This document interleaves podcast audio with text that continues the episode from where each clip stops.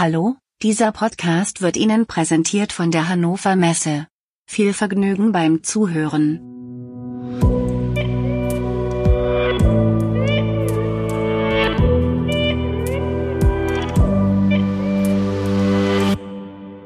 Hallo, liebe Zuhörerinnen und Zuhörer. Willkommen zur Podcast-Folge Nummer 133 mit zwei besonderen Gästen. Doch bevor wir zu unseren Gästen kommen, erst ein Grüß Gott nach München zu Peter Seeberg. Hallo, Peter. Äh, grüß dich, Robert. Äh, äh, schönen Gruß an unsere Zuhörerinnen und Zuhörer.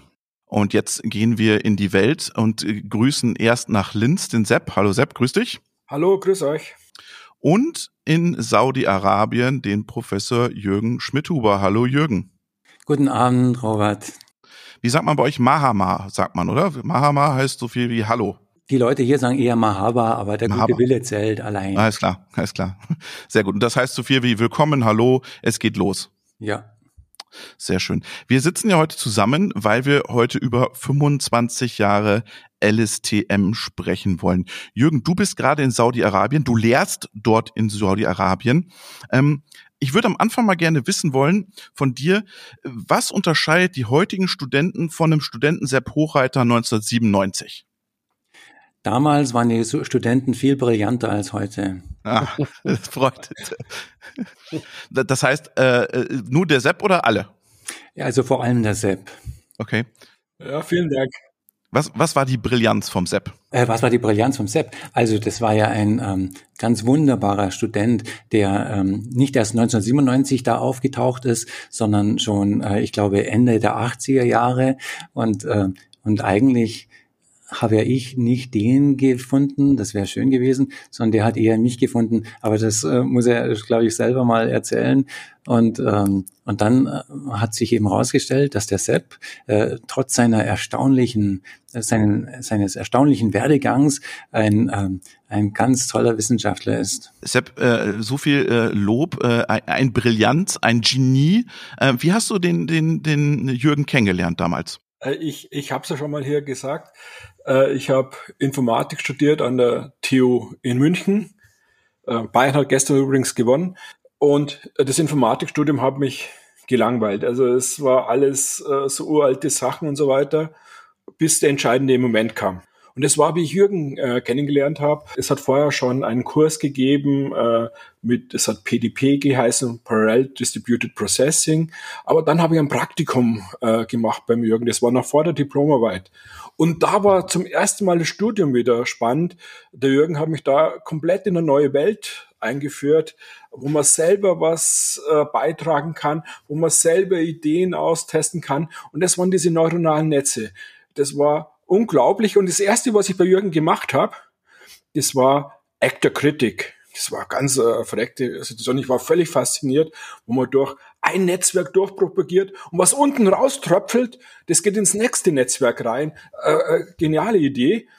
Und was ist jetzt, wenn man denkt an äh, StarCraft, äh, wo äh, Deep, äh, DeepMind gespielt habe mit äh, AlphaStar oder Dota 2, wo OpenAI gespielt haben, die haben jetzt diese Sachen wieder aufgegriffen, trainieren mit rekurrenten Netzen, jetzt auch äh, solche Agenten. Und das habe ich damals schon als ganz kleiner äh, beim Jürgen erfahren dürfen. Es war toll.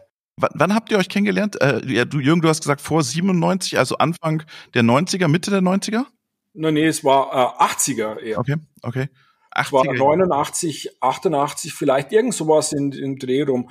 Äh, ich habe dann später die Diplomarbeit gemacht, aber vorher habe ich schon ein Praktikum gemacht, da habe ich schon die Welt kennengelernt. Jürgen, warum hast du damals diese Diplomarbeit, warum hast du die angenommen? Was hat dich daran interessiert, was der Sepp machte? Also äh, damals äh, muss man sagen, äh, damals gab es äh, schon so erste neuronale Netzwerke. Genauer genommen gab es die schon äh, in der moderneren Form seit den 1960er Jahren und äh, dann hat sich aber im Laufe der 80er herausgestellt, dass äh, die nicht so richtig gut funktionieren, wenn es tiefe Probleme geht. Also tiefe Probleme sind solche, wo man äh, sich vielleicht irgendwas anhört oder irgendwas liest und dann äh, muss man sich etwas merken, was vor langer Zeit gelesen wurde, um später einzuordnen können, äh, was ist denn da los in diesem Satz, um was geht's denn da überhaupt. Also man muss sich Dinge aus der Vergangenheit merken, um äh, richtig zu handeln in der Zukunft und man muss sich das oft für sehr lange Zeit merken und das konnten die alten Netzwerke nicht und ich wollte da unbedingt irgendwie äh, was äh, schaffen, was, was diese Probleme überwindet. Und dann haben wir alles Mögliche da versucht. Und ähm, ich habe auch äh, eben versucht, ein paar äh, Studenten da äh, für diese Sorten von Arbeiten zu begeistern. Und der große Erfolg, der kam natürlich dann mit dem SEP. Und dann hat der wirklich, äh, wie er vorhin schon gesagt hat, in seinem fortgeschrittenen Praktikum schon ganz interessante äh, Dinge implementiert und gemacht.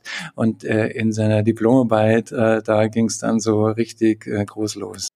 Äh, vielleicht darf ich da eingreifen. In der Diplomarbeit habe ich nicht nur, äh, was man jetzt kennt, mit dem LSDM angefangen, sondern da gab es ein anderes System, was auch faszinierend ist, was vielleicht jetzt nicht so bekannt ist, nämlich das Chunker-System, was der Jürgen erfunden hat, was jetzt vielleicht wieder äh, aktuell werden kann. Vielleicht kann der Jürgen was dazu sagen, das weiß man gar nicht, äh, was, was äh, da war. Äh, vor dem LSDM war noch das Chunker-System.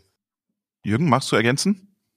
Ja, also das ist eine ganz simple, einfache Idee mit dem Chunker-System. Wenn man sich vorstellt, man liest irgendwelche Texte, ähm, äh, viele von diesen Buchstaben, die man da liest, die kann man ja vorhersagen, wenn man so den Anfang des Wortes gelesen hat. Viele von den Wörtern kann man vorhersagen, wenn man den Anfang des Satzes gelesen hat. Und äh, ganz allgemein kann so ein lernendes System, also zum Beispiel eins von diesen rekurrenten äh, Netzwerken, die wir damals hatten, also ins, insbesondere dieses Chunker-System, wie es da hieß, was der Sepp gerade erwähnt hat, äh, das kann man dazu ähm, bringen, zu lernen, immer besser vorherzusagen, was als nächstes kommt. Und in dem Maße, wo jemand vorhersagen kann, was als nächstes kommt, äh, muss man das, was als nächstes kommt, nicht speichern. Man kann die gesamte Geschichte äh, äh eigentlich nur dadurch äh, speichern und komprimieren, dass man sich nur die Dinge merkt, die man nicht vorhersagen konnte. Das sind die einzigen Dinge, äh, die es wert sind, gemerkt zu werden, denn die anderen, die hat man ja schon gewusst, sonst hätte man sie nicht vorhersagen können. Und dann hatten wir eben so ein, äh, ein System aus verschiedenen rekurrenten neuronalen Netzwerken, welches gelernt hat, immer besser vorherzusagen. Und alles, was es nicht gut vorhersagen konnte, das ging dann rauf zum nächsten Netzwerk, welches dann seinerseits versucht hat, Regelmäßigkeiten Möglichkeiten, Vorhersagbarkeiten äh, zu entdecken, die es vorher noch nicht kannte. Und äh, dann gab es auch noch so eine Art und Weise, wie man all diese Hierarchie, wie, wie man diese gesamte Hierarchie, diese hierarchisch angeordneten Netzwerke kollabieren konnte in ein einzelnes Netzwerk. Heute nennt man das ähm, Netzwerke destillieren oder ähm, kollabieren äh, in ein einzelnes Netzwerk, so dass es dann ähm, auf einmal etwas lösen konnte, was das Originalnetzwerk überhaupt nicht lösen konnte.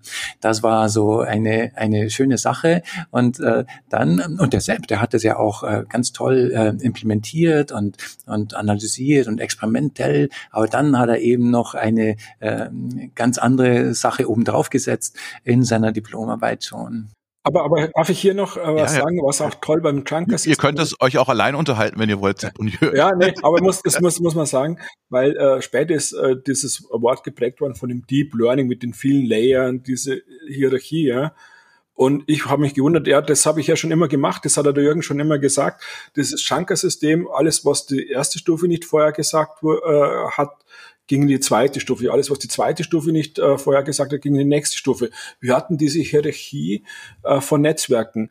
Und wie das Deep Learning kam mit dieser äh, verschiedenen Repräsentation, äh, verschiedenen Levels äh, of Abstractions, war das das, was ich schon gekannt habe. Das war genau das Chunker-System mit verschiedener Hierarchie. Äh, und äh, für mich war das Deep Learning schon damals ganz normal. Peter? Junker ich noch nicht von gehört. Sehr interessant. Sepp, magst du uns vielleicht äh, ein klein bisschen mitführen? Jetzt nicht unbedingt in zu detaillierte Mathematik, die vielleicht zu weit gehen würde für den einen oder anderen Zuhörer, Zuhörerin, aber so ein bisschen mitnehmen. Äh, kannst du dich noch erinnern, wie du an diese Problematik quasi rangegangen sind? Kannst du dir was, vielleicht das ein oder andere bildliche, wo du wusstest, das ist das Problem und wie bist du das angegangen, das zu lösen? Erstmal äh, äh wurden die ganzen äh, Fragestellungen, äh, Methoden, Toolbox mir von Jürgen gegeben. Der hat mich schon vorher eben da äh, eingeführt und hat mir dann auch äh, eben das Problem erklärt, dass diese rekurrenten Netze sich einfach nichts merken können, dass das, wenn was am Satzanfang steht und ich den Satz lese, ich am Ende vergessen habe, was am Anfang steht. Und da gab es halt äh, diese Lösung des Chunker-Systems. Ich habe gedacht, das gibt's doch nicht. Ich, wenn jetzt per Hand da was zusammenschraube, kann man mir so ein Netzwerk bauen. Warum lernt das nicht? Und da bin ich auf das gekommen, was man jetzt kennt als das Vanishing Gradient Problem. Ich habe einfach, äh, damals habe ich in C programmiert, das ist alles in Python, damals äh, hat man noch in C programmiert, äh, habe da alles mit printf auf dem Bildschirm oder in der Datei ausgegeben und habe mir dann angeschaut, wie sind die Ableitungen, wenn ich dieses äh, Gewicht vom neuronalen Netz, diese synaptische Verbindung verändern möchte. Warum macht denn das das Netzwerk nicht? Was ist denn da das Fehlersignal? Und habe dann gesehen, ups, das ist ja super klein, das ist ja ganz, ganz super klein. Natürlich lernen sie es nicht. Und dann bin ich schon langsam da drauf gekommen, äh, wo das Problem liegt. Aber es war einfach wirklich tief reingehen ins Netzwerk und sich die Zahlen ausgeben am Bildschirm. Äh, Jürgen, kann ich äh, vielleicht fragen, ich kenne, wenn ich so sagen darf, keinen anderer Wissenschaftler, der wahrscheinlich so präzise die wissenschaftliche Errungenschaften der ganzen Wissenschaftler weltweit darstellt wie du. Was würdest du sagen in der äh, Timeline, in der Zeitlinie? Was bis dahin schon in den 10, 20, 30, 40 Jahren vorher in Bezug auf den KI-Algorithmen gewesen ist und wo dann der LSTM reingekommen ist, welche Wert der dann quasi in diese Zeit dargestellt hat und immer noch tut. Ja, vielleicht ähm, schauen wir uns erstmal an, wie überhaupt so ein künstliches neuronales Netzwerk äh, funktioniert. Äh, es ist ein wenig inspiriert vom Menschenhirn und da gibt's äh, im Hirn so ungefähr 100 Milliarden kleine Prozessoren, die heißen Neurone und jedes ist verbunden mit ungefähr so 10.000 anderen Neuronen und äh, das heißt, Sie haben in Ihrem Gehirn, ihr habt in eurem Gehirn ungefähr so eine Million Milliarden Verbindungen. Und manche von diesen Neuronen, das sind so Eingabeneuronen, die sitzen zum Beispiel in der, in der Kamera, also in den Augen oder im Ohr, in den Mikrofonen und die produzieren ständig so kleine Zahlen zwischen 0 und 1, könnte man sich vorstellen. Und die werden dann da weitergeleitet anhand von diesen Verbindungen. Und manche von diesen äh, Neuronen, das sind so Ausgabeneuronen, äh, die, wenn angeschaltet werden, dann bewegt sich zum Beispiel Fingermuskel oder eine, eine Sprachmuskulatur und so. Und unser Leben besteht irgendwie darin, diese Eingaben, die von außen einströmen, um zu ähm, münzen in solche Ausgabesequenzen, die dann irgendwie dafür sorgen, dass unsere Probleme gelöst werden. Und jetzt hat jede von diesen Verbindungen so eine Stärke, die sagt, wie stark beeinflusst jenes Neuron hier drüben, jenes andere da drüben im nächsten Zeitschritt. Und diese Stärken, die sind zu Beginn ganz zufällig, das heißt, ähm, der, der lernende Mechanismus, ein bisschen wie ein Baby, der hat überhaupt keine Ahnung von nichts und der weiß gar nichts. Aber durch Lernen, anhand von vielen Trainingsbeispielen, werden manche von diesen Verbindungen ein wenig stärker und andere werden schwächer. Und äh, das führt dazu, dass das gesamte System auf einmal äh, lernen kann, irgendwelche interessanten Dinge zu tun, so wie zum Beispiel ein Auto zu fahren oder Sprache zu erkennen oder zu übersetzen von einer Sprache in die andere oder Herzinfarkt Märkte vorhersagen und lauter solche Dinge. So, und ähm, Angefangen hat das schon vor langer Zeit, vor 200 Jahren gab es äh, in gewisser Weise schon die ersten neuronalen Netzwerke und zwar durch die Arbeiten von dem Gauss und von dem Legendre.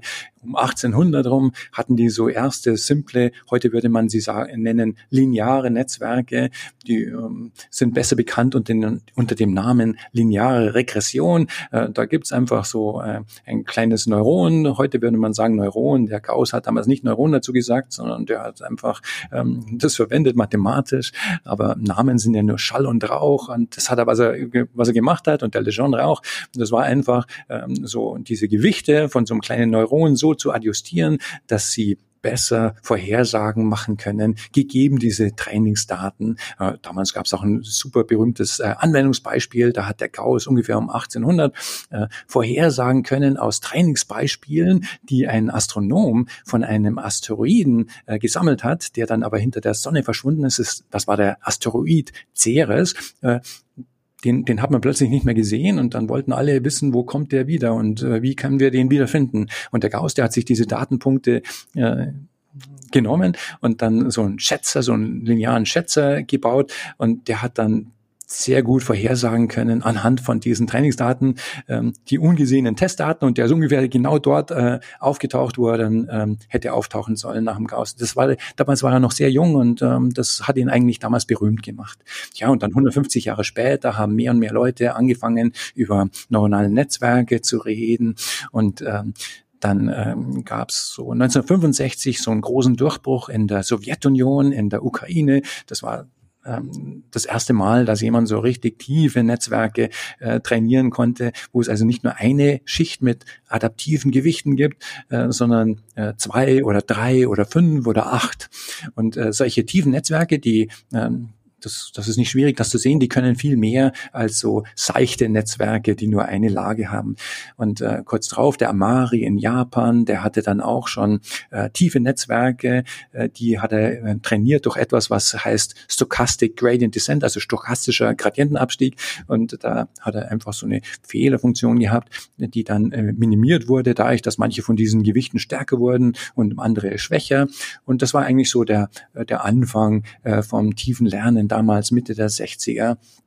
Und äh, über die Zeit hinweg haben dann äh, ähm, Leute äh, diese Dinge verbessert. Eine wichtige Geschichte noch äh, gab es 1970, das war einer, der hieß so ähnlich wie der Sepp, der hieß Seppo, Seppo Linnainma, äh, und zwar in Finnland. Und der hat so eine Methode entwickelt, die heute als Backpropagation bekannt ist. Das ist so eine Methode, die äh, besonders effizient dafür geeignet ist, äh, diese Gewichte teilweise schwächer und teilweise stärker zu machen. Und zwar so, dass eben so ein Fehler auf der Ausgabeseite minimiert wird. Ja.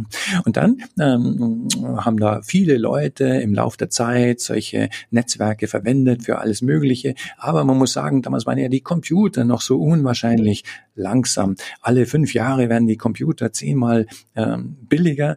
Das heißt also in 30 Jahren werden sie eine Million mal äh, billiger. Und äh, 1970, das war ja vor ungefähr 50 Jahren, da waren sie noch ganz, ganz, ganz langsam. Aber dann in den 80ern, da haben dann immer mehr äh, Wissenschaftler so Desktop-Computer gehabt, ja, mussten nicht mehr irgendwie extern auf PDP-Maschinen rechnen. Und dann hatten sie auf einmal so ähm, die Möglichkeit, da interessantere Netzwerke zu bauen, äh, die dann schon ein bisschen mehr konnten. Und dann 20 Jahre nach dem Sepolina Inma hat eben der Sepp, äh, der Sepp Hochreiter, da dieses Vanishing Gradient Problem, also dieses äh, Problem des verschwindenden Gradienten ähm, identifiziert, der hat sich äh, das genau angesehen und dann hat er gemerkt in seiner Diplomarbeit, äh, wo er eigentlich noch, wo er eigentlich andere Sachen machen hätte sollen, äh, da hat er, sich, hat er das mathematisch analysiert und hat gesehen, in den typischen neuronalen Netzwerken, da verschwindet dieser Fehler, wenn man ihn nach hinten propagiert mit diesem Backpropagation-Algorithmus, der verschwindet exponentiell rasch. Äh, das heißt also, je tiefer das Netzwerk, desto, desto schneller verschwinden diese äh, Fehler und man kann überhaupt nichts vernünftig lernen. Und das war eigentlich das ähm, Wesen dieses Problems, das auch heute noch ähm, ähm, zumindest von mir gerne das äh, fundamentale Deep Learning Problem äh, genannt wird und ähm, und das äh, war ja, zum ersten Mal eben analysiert in der Diplomarbeit vom Sepp, die dann aber auch schon Ansätze hatte für die ähm, Lösung dieses Problems. Habt ihr euch eigentlich damals Gedanken gemacht, äh, was man damit am Ende des Tages auch tun kann, Sepp? Äh, du meinst das mit LSTM ja? speziell? Ja, ja ich habe indirekt äh, für die Publikation, welche Probleme äh, äh, kann man angreifen, um zu zeigen, dass dieses Ding auch funktioniert. Man hat es ja gesehen, äh, bei so einfachsten Toy-Beispielen, bei einfachsten Spielereien hat es funktioniert. Aber da war man noch weit, weit weg von dem, was man jetzt machen kann äh, sowohl äh, äh, die Rechenkapazität war nicht da, aber auch die Daten waren nicht da.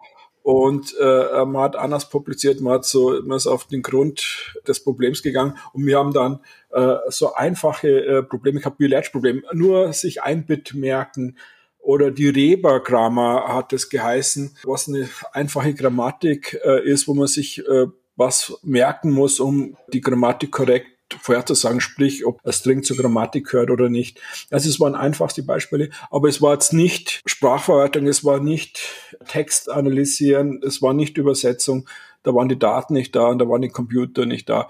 Äh, da war, Jürgen wird es besser wissen, äh, die Rechenpower wesentlich geringer wie man sie jetzt hat. Jürgen, hattest du damals schon eine Idee? Du schaust ja immer 10, 15, 20 Jahre in die Zukunft. Hast du damals gesagt, naja, was der Sepp da erfunden hat äh, in seiner Diplomarbeit, das wird mal ganz groß werden. Damit können wir das und das tun. Also war schon relativ früh klar, dass das ähm, äh, viele Dinge kann, die man so traditionell nicht machen kann. Aber ich schaue also nicht nur gern 10 oder 20 Jahre in die Zukunft, sondern äh, in den 1970ern habe ich so ein bisschen bis ans Ende meines Lebens geschaut und da wurde da wurde mir klar, also was ich erreichen möchte in diesem kurzen Leben, das ist, ich möchte eine Maschine bauen, die lernt viel klüger zu sein, als ich selbst es je sein könnte. Ein, die lernt ein viel besserer, besserer Wissenschaftler äh, zu sein, als ich es selbst je sein könnte. Und die kann dann all die Probleme lösen, die ich selbst nicht lösen kann.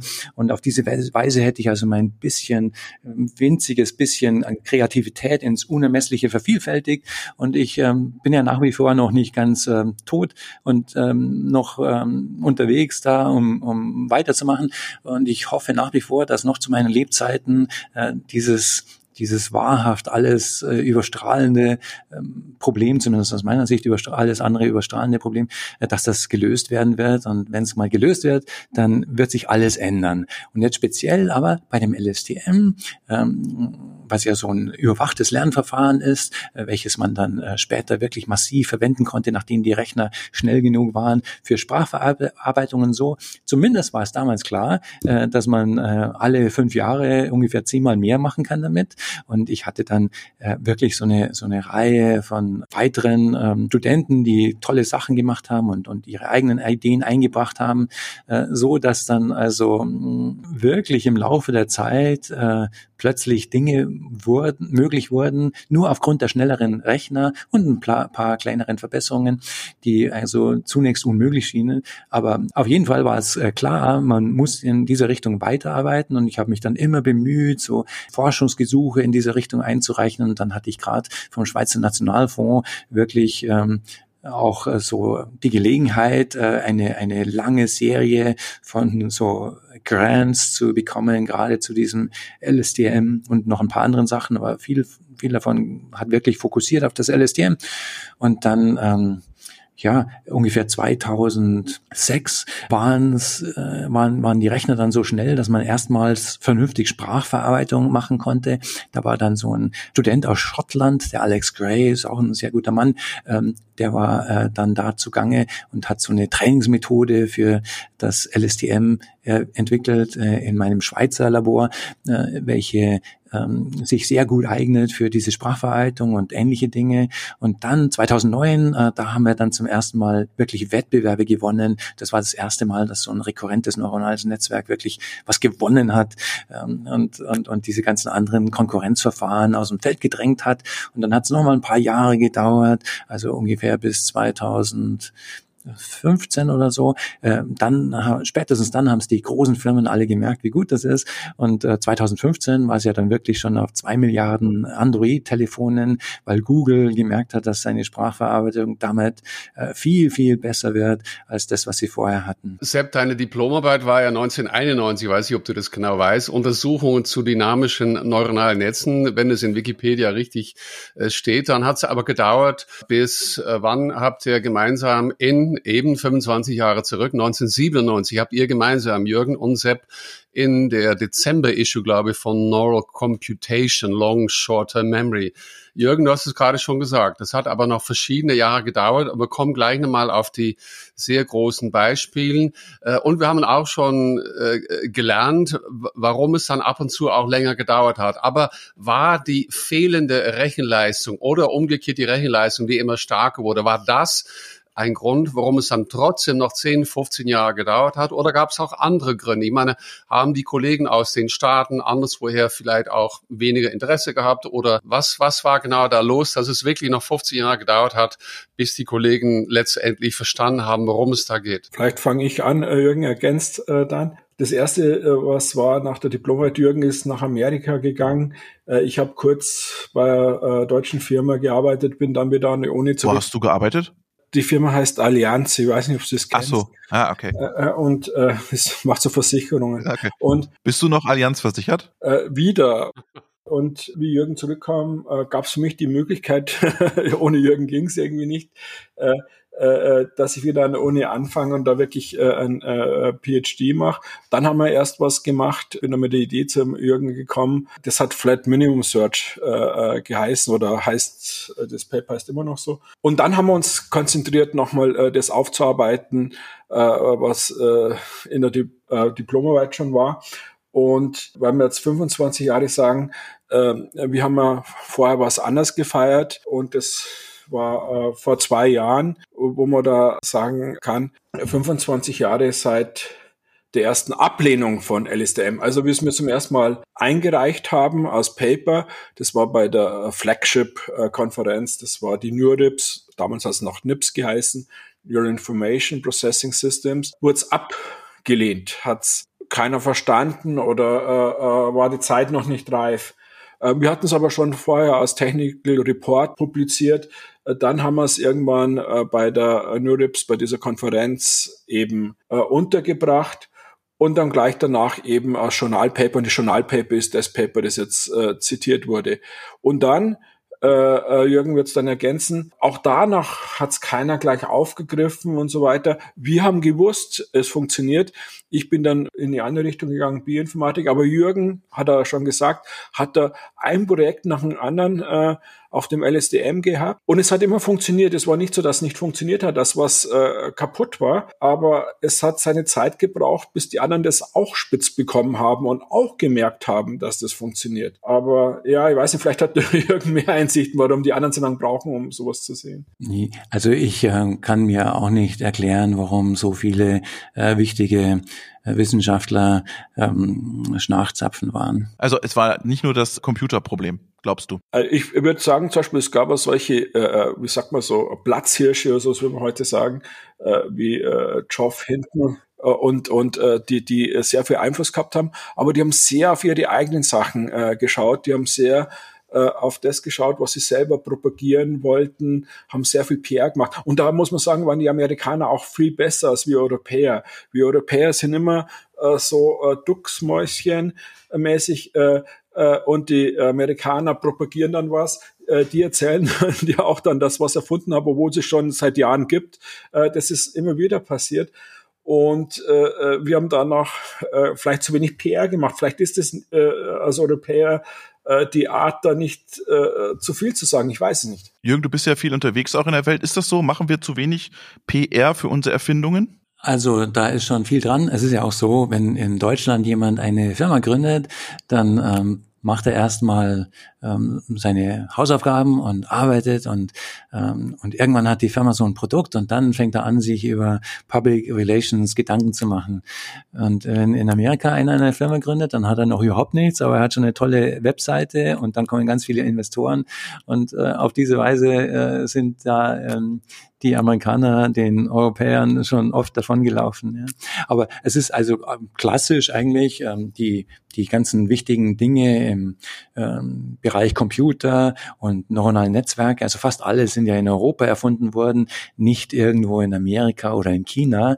Andererseits ist es aber so, die äh, großen Firmen, die heute äh, am meisten Geld verdienen mit KI, das sind die, die äh, am pazifischen Rand in den beiden Supermächten sitzen, also Alibaba in China und, ähm, und Amazon in Amerika und Facebook in Amerika und Tencent in äh, China und ähm, äh, Google und Baidu und wie sie alle heißen. Also diese Firmen, die waren sehr viel äh, besser darin, diese europäischen Erfindungen, wie zum Beispiel das World Wide Web, ja, das kommt ja auch aus, Schwitz, aus der Schweiz, ne, wurde da 1990 fast gleichzeitig mit unserem äh, Annus Mirabilis wurde das äh, Welt WWW in der Schweiz von einem britischen Einwanderer geschaffen. Äh, also all diese Erfindungen, die dann später ähm, zentral wurden für die Firmen wie Apple und äh, Amazon und so weiter. Die Amerikaner haben viel besser verstanden, diese Dinge zu Geld zu machen als die Europäer, weil sie wahrscheinlich wirklich mehr von PR verstehen auch. Haben die euch mal angerufen, Jürgen und Sepp, um, weil die nochmal Hilfe brauchen bei LSDM? Ja, das LSTM, das war ja dann äh, publiziert und da konnte man, ähm, da gab es dann auch viele, die angefangen haben, das äh, in äh, einer Form äh, zu publizieren, so dass man es ohne weiteres gleich äh, verwenden konnte als Code. Und ähm, ja, also alle großen Firmen haben äh, schon angerufen und ähm, ja, wir haben ja unsere eigene äh, kleine Firma, die Firma Nascens, die, ähm, die dreht ihr eigenes Ding. Und insofern ähm, ist es dann ähm, nicht ganz so interessant für die Großen. Die Großen, die wollen oft äh, Leute anheuern, damit sie dann weitere Leute durch den Ruf dieser Angeheuerten einwerben können. Und ähm, tja, mit den äh, wenn wenn es irgendwelche äh, Gründe gibt, äh, wie zum Beispiel eigene Firmen, die dem entgegenstehen, dann, ähm, dann äh, machen die äh, schnell ihr eigenes Ding stattdessen.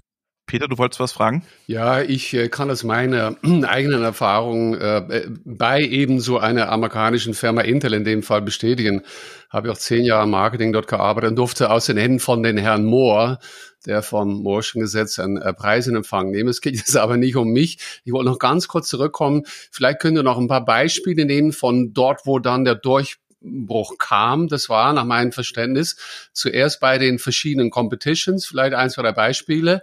Und dann kamen die Großfirmen, vielleicht auch dort noch der ein oder andere Anwendungsfall, gerne mit äh, Zahlen im Sinne von, wie viel äh, pro Tag, pro Stunde, pro Millisekunde dann LSTM weltweit eingesetzt wird. Das, glaube ich, ist eine Frage für Jürgen, weil er hat die Competitions gewonnen die ersten interessanten ähm, Anwendungen, wo es dann richtig klar wurde, dass das mehr kann als andere ähm, frühere Verfahren, das war eigentlich so 2001 äh, um den Dreh rum. Da war dann immer der Felix Geers, auch so ein Deutscher, der aber dann in der, meinem Schweizer Labor äh, gearbeitet hat. Das war immer der erste Autor. Ähm, da konnte man zeigen, dass diese LSTMs so Sprachen lernen können, die man mit äh, traditionellen Systemen, insbesondere mit sogenannten Hidden Markov Modellen, nicht lernen konnte. Ähm, dann, ähm, dann war das schon mal ziemlich interessant, aber immer noch sehr kleinmaßstäblich. Aber dann ähm, 2006, dann Sprachverwaltung, 2009 dann zum ersten Mal äh, Wettbewerbe gewonnen durch LSTM und zwar war da der erste Autor immer der Alex Graves, so ein Student aus Sto Schottland, der ähm, dann aufgebaut hat an, auf dem, was der äh, Sepp und der Felix ähm, da vorher gemacht haben. Und der hat zum ersten ersten Mal dann wirklich gute Sprachverarbeitung gehabt und vor allem ähm, bei Handschrifterkennung, was auch ein sehr schwieriges Problem ist, äh, war es dann 2009 zum ersten Mal so, äh, dass man äh, da so Wettbewerbe gewinnen konnte. Da ging es darum, Sprachen zu erkennen, von denen wir keine Ahnung haben. Also zum Beispiel Arabisch oder Farsi oder Französisch. Und in, ähm, in so einem Wettbewerb, wo es darum ging, Handschriften zu erkennen, da hat also ein LSTM wirklich all diese Wettbewerbe gewonnen gewonnen, obwohl es in Konkurrenz stand mit irgendwelchen anderen Programmierern, die da alles Mögliche an linguistischem Wissen eingebaut hatten in ihre Systeme, während das LSTM einfach nur viele Trainingsbeispiele gesehen hat und dann gelernt hat, über die Zeit hinweg äh, rauszukriegen, was bedeutet dieser arabische Satz oder dieser Satz in Farsi oder in Französisch. Tja, und dann sind viele sehr aufmerksam ge geworden. Ich glaube, dann wurden auch die ersten Firmen gegründet, die irgendwas mit LSTM machten, gerade für Handschrifterkennung und so. Und dann äh, Spracherkennung ist ein bisschen aufwendiger von der Rechenzeit her. Da hat es noch mal ein paar Jahre gedauert, aber dann war das auch wirklich gut. Und äh, 2015 äh, war dann so der große kommerzielle Durchbruch, äh, könnte man sagen, weil dann zum ersten Mal so eine sehr, sehr große Firma, das war damals Google, ähm, das wirklich ausgerollt hat, die Sprachverarbeitung auf ähm, allen Android-Telefonen. Und kurz davor, drauf war es auf den iPhones auch.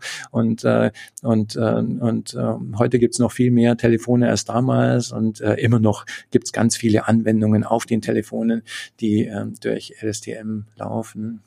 Peter, wir haben ja auch sogar LSTM, jetzt, jetzt haben wir ganz viel Consumer-Elektronik äh, gehört, die großen, aber wir hatten ja, ich weiß nicht, vor, ich lüge jetzt mal 60 Folgen, eine Folge zum Thema äh, OEE-Optimierung und da war ja der Jörn da, der Jörn Steinbeck, der ja auch einen LSTM eingesetzt haben für die Optimierung der OEE in der Fabrik. Ja, also auch in die Industrie drückt es voran. Ja. Ganz genau, es ging dabei um die Anomalieerkennung, soweit ich mich ähm, erinnere, genau.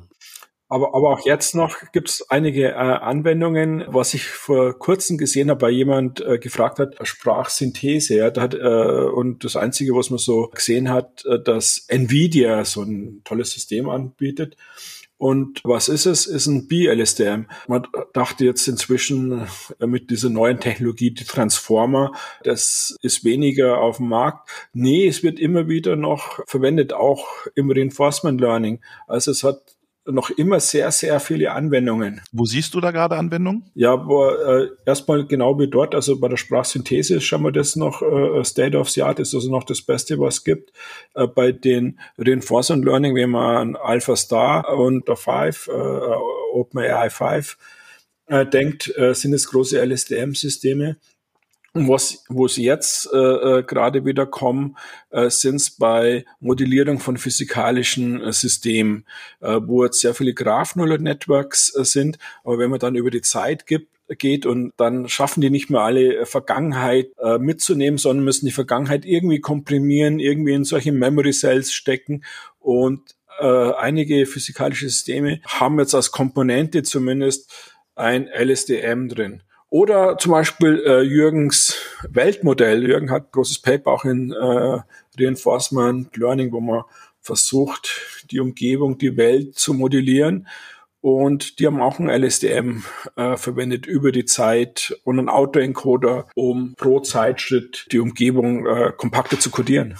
Jürgen, was ist die, die Haltwertzeit von so einem Algorithmus? Jetzt haben wir 25 Jahre. Der Sepp sagt, naja, haben wir ja schon Anfang der 90er Jahre. Geben wir ihm noch äh, äh, von mir aus sieben Jahre zu, 32 Jahre. Was ist so die Haltwertbarzeit? Ja, also manche Papers werden im ersten Jahr am meisten zitiert und im zweiten nur noch halb so lang und im dritten nur noch halb so oft und so weiter.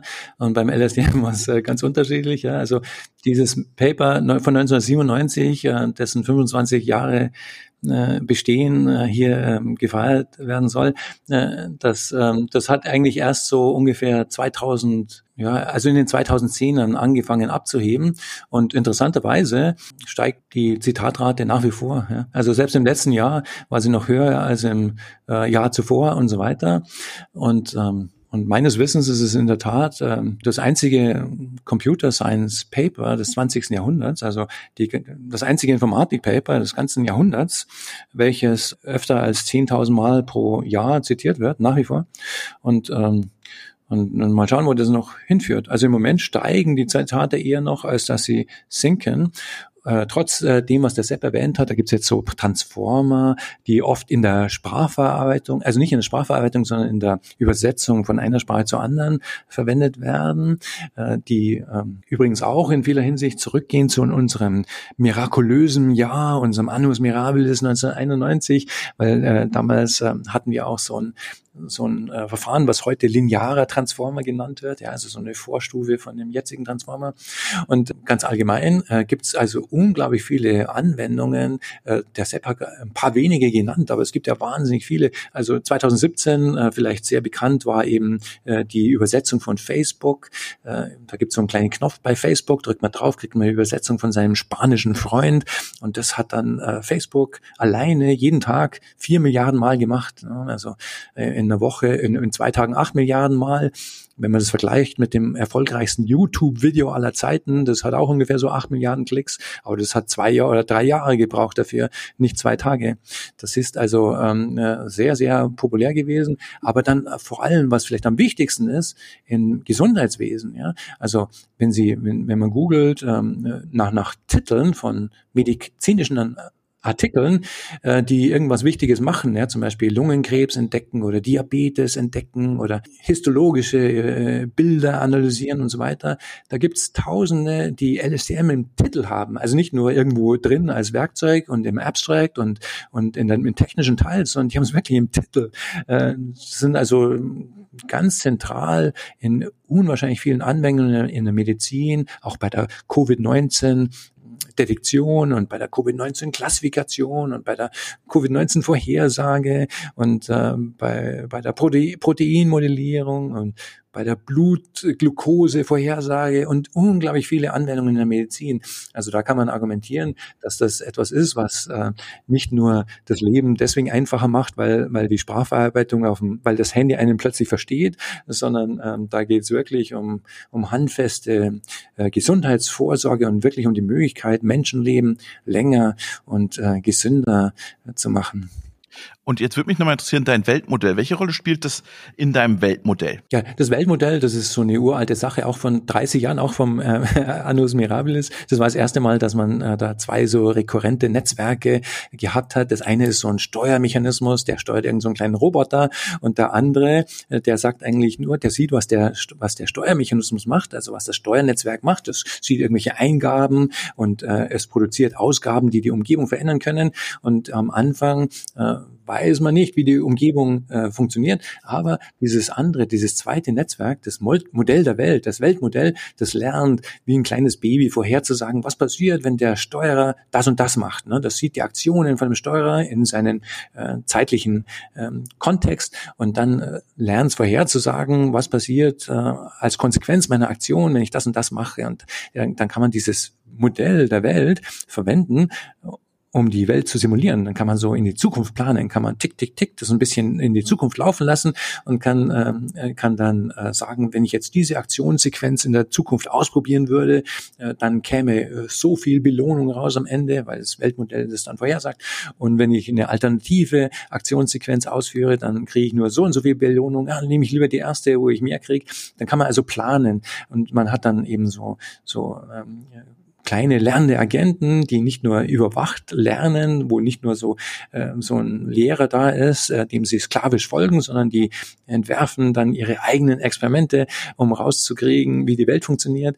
Und dann gibt's eben so äh, äh, die, diese auch ganz simple Idee, äh, dass man sagt, okay, wenn immer jetzt dieses Weltmodell noch nicht gut ist, ja, wenn es irgendwo Fehler macht bei der Vorhersage, dann dann ähm, dann gebe ich dem Steuermechanismus eine Belohnung, die ist proportional zu dem Fehler von diesem Weltmodell. Das heißt, der Steuerer, der will immer mehr, der versucht immer diese Belohnungen zu maximieren und dieser Steuerer, der will also dann dorthin gehen, wo das Weltmodell was lernen kann, was es noch nicht wusste.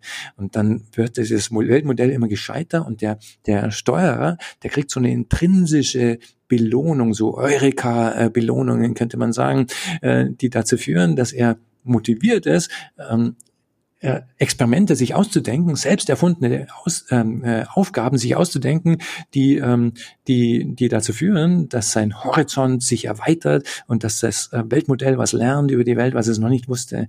Und das ist nach wie vor ein Riesenthema und ist im Laufe der letzten Jahrzehnte viel populärer geworden, als es damals vor 30 Jahren war. Dazu vielleicht, ähm, wir haben schon jetzt ähm, gehört, dass auch in dieser Competitions, Jürgen, du hast es erklärt, dass in der Zeit, wo das war, ähm, die quasi nicht äh, gewonnen haben. Also in den 50er, 60er, 70er Jahren hat man die symbolische Systeme, wie wir sie nennen, glaube ich, also regelbasierte Systeme. Dann kamen halt das Machine Learning, äh, subsymbolisch. Wir haben schon von äh, Sepp, der ja öfters bei uns ist, du hast es der grüne Hund äh, genannt, Sepp. Und ist das jetzt mein Verständnis, dass ihr beide auf diesem Thema das wieder zusammenbringen vom symbolischen und subsymbolischen, dass das die Zukunft ist und dann noch vielleicht mal dazu, was wollt ihr beide damit machen? Ich glaube, vom Jürgen nochmal in Richtung, äh, Jürgen will sich selber quasi ersetzen im positiven Sinne, wenn ich das verstehe. Und Sepp, was ist dein größeres Ziel damit, das dann zu machen? dann fange ich mal an.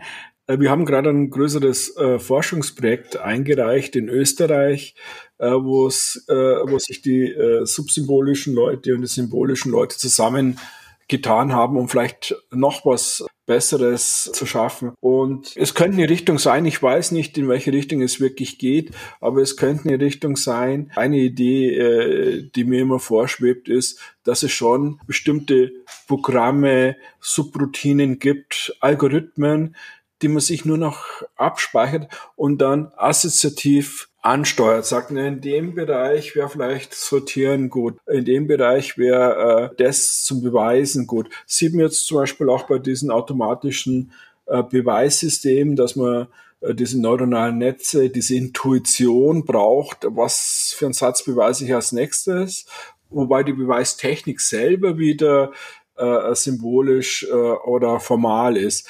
Also da könnte ich mir vorstellen, dass was drinsteckt. Jürgen kann später noch was dazu sagen. Er hat nämlich äh, tolle Arbeit gemacht, die auch keiner weiß oder keiner äh, wenig wissen.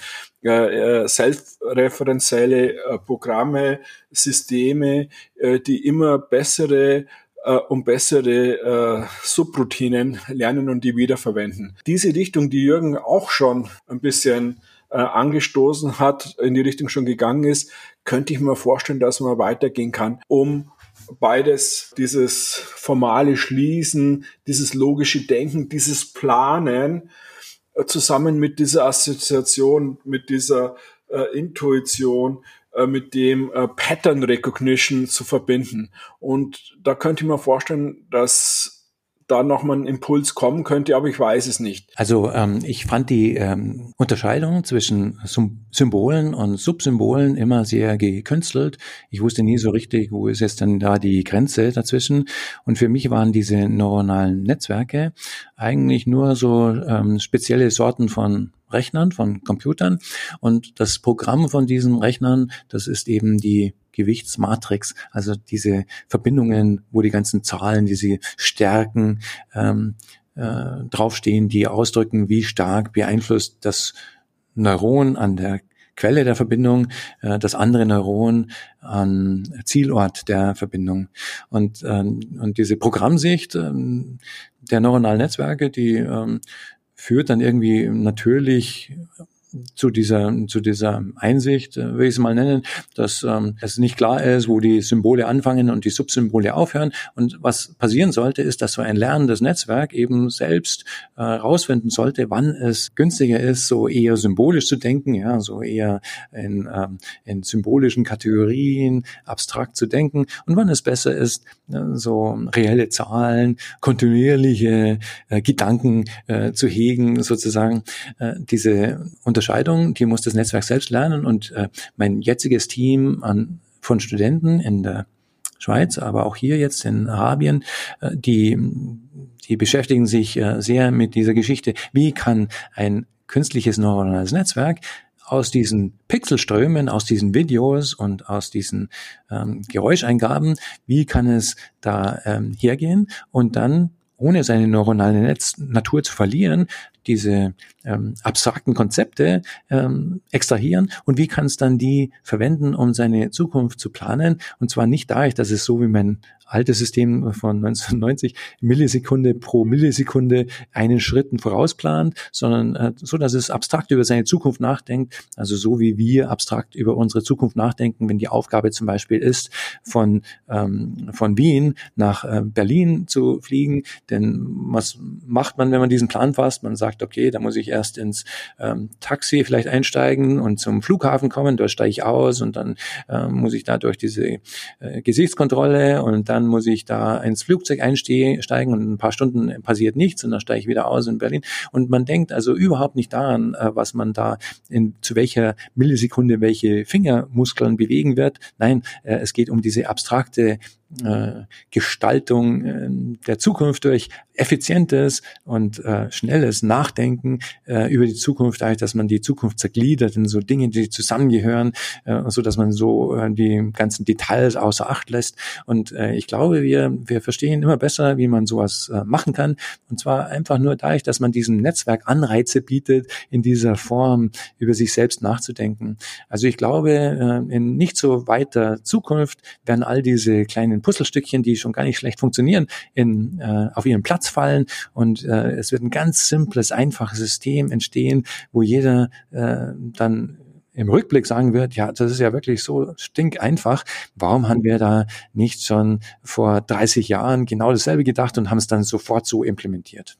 Das erinnert mich selbst so ein bisschen an deinen Hopfield-Ansatz, mehr Semantik reinzubringen in das Ganze. Ja, äh, das ist auch was, das ist eine Möglichkeit von dem, äh, was äh, Jürgen gemeint hat, ist ein neuronales Netz, aber äh, es hat die äh, Möglichkeit zur Abstraction. Und zwar, weil es äh, hier äh, verschiedene Fixpunkte gibt und jeder, ich gehe irgendwo rein, gehe aber wieder zum gleichen Fixpunkt. Und äh, wenn ich mich da nicht mehr erinnern kann, wo ich herkam, habe ich es abstrahiert, habe ich die einzelnen Pixelwerte, die im äh, Bild waren oder die einzelnen Wörter, die im Satz waren, habe ich vergessen, weil ich bin am gleichen Ziel angelangt. Und es ist eine Art der Abstraktion mit dem neuronalen Netz, wie es der Jürgen schon äh, gesagt hat. Das kann auch ein neuronales Netz lernen, in dem es Fixpunkte hat. Aber diese Abstraktion muss jetzt nichts mit dem zu tun haben, wie wir Menschen abstrahieren. Äh, wir Menschen äh, äh, haben vielleicht Wörter Objekte benannt und so weiter, die uns hilfreich sind. Das Netzwerk könnte auch andere abstrakte Konzepte, die uns ganz fremd sind, lernen.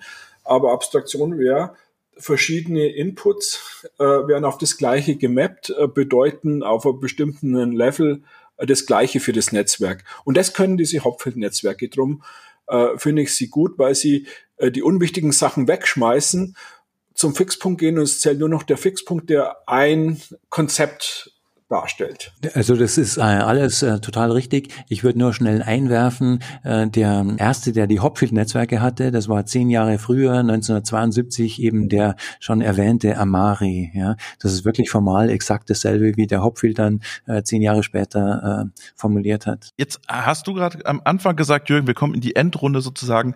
Du möchtest, äh, hast dir in den 70er Jahren gedacht, ich möchte eine KI schaffen, die mich sozusagen am Ende entlastet, ersetzt, wie auch immer. Bist du ein Vertreter einer starken KI, so wie du sie propagierst, oder siehst du dich so in so einer, sagen wir, Zwischenrolle zwischen stark und schwach? Oder kannst du mit diesen Begriffen gar nichts anfangen? Ja, also ich habe nie diese Begriffe selbst verwendet, aber es ist klar, also ich ähm habe als Ziel, äh, so ein universelles Ding zu bauen, was in bestmöglicher Weise die Regelmäßigkeiten der Welt ausnutzt, um äh, beliebig klug zu werden und sich selber weiterzuentwickeln, auch seine eigene Hardware weiterzuentwickeln und sich dabei natürlich auszudehnen, weil die einzige Art und Weise, wie man ähm, in diesem speziellen Universum ähm, mehr und größer werden kann, das ist eben dadurch, dass man weitere physikalische Ressourcen sich reinzieht und das geht nur dadurch, dass man sich in den Weltraum ausdehnt und so. Aber insofern bin ich natürlich ich ähm, so ein Vertreter von dem, was manche starke KI nennen. Ich verwende diesen Ausdruck nie. Ja, weil für mich gibt's da äh, nicht die offizielle Grenze zwischen diesen äh, verschiedenen merkwürdigen ähm, Begriffen und äh, stattdessen äh, ist für mich wahre KI einfach das, was keine weiteren ähm, Anschubser von menschlicher Seite braucht, um äh, größer und gigantischer und weltverändernder zu werden. Jetzt meldet sich sofort der Sepp. Ja, genau. Das war wirklich äh, zu dem, was Jürgen sagt. Ich bin natürlich da voll seiner Meinung.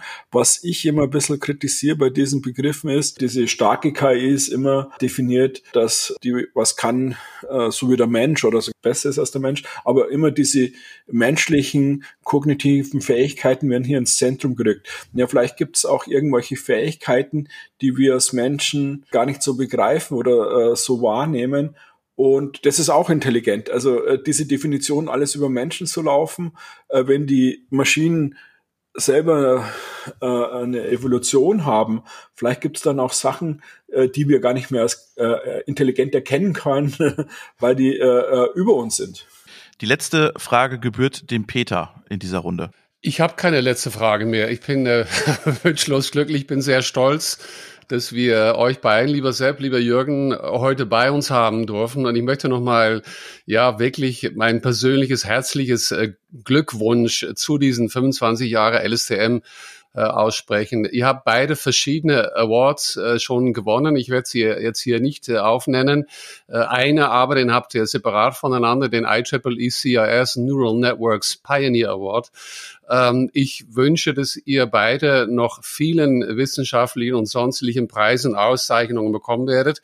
Ich hoffe auch und ich glaube, dass Robert und ich jetzt mit unserem Podcast dazu beitragen, jetzt dazu beigetragen haben, dass ein viel breiteres Publikum versteht, was wir, was ihr ganz explizit in diesen letzten 25, also wir haben gehört, 35 Jahren für KI gemacht habt. Und ja, ich freue mich schon sehr ähm, auf das nächste gemeinsame Projekt Podcast in spätestens 25 Jahren.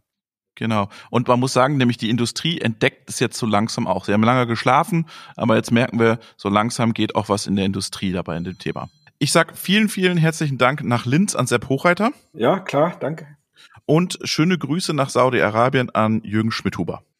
Herzliche Grüße zurück an alle und ich hoffe, Ihre ähm, Zuhörer werden ein, eine Minimalinformation äh, davontragen aus diesem Interview, die Sie vielleicht vorher noch nicht äh, so in sich trugen. Hm, schönen Abend wünsche ich noch. Genau, und wer Fragen hat, der wendet sich einfach an Nasons, oder, Jürgen? Nasons ist kein schlechter... Ist keine schlechte Adresse. Nasons ist eine vernünftige Adresse, genau. Sehr gut. Alles klar. Vielen Dank. Schöne Grüße. Grüße. Grüße.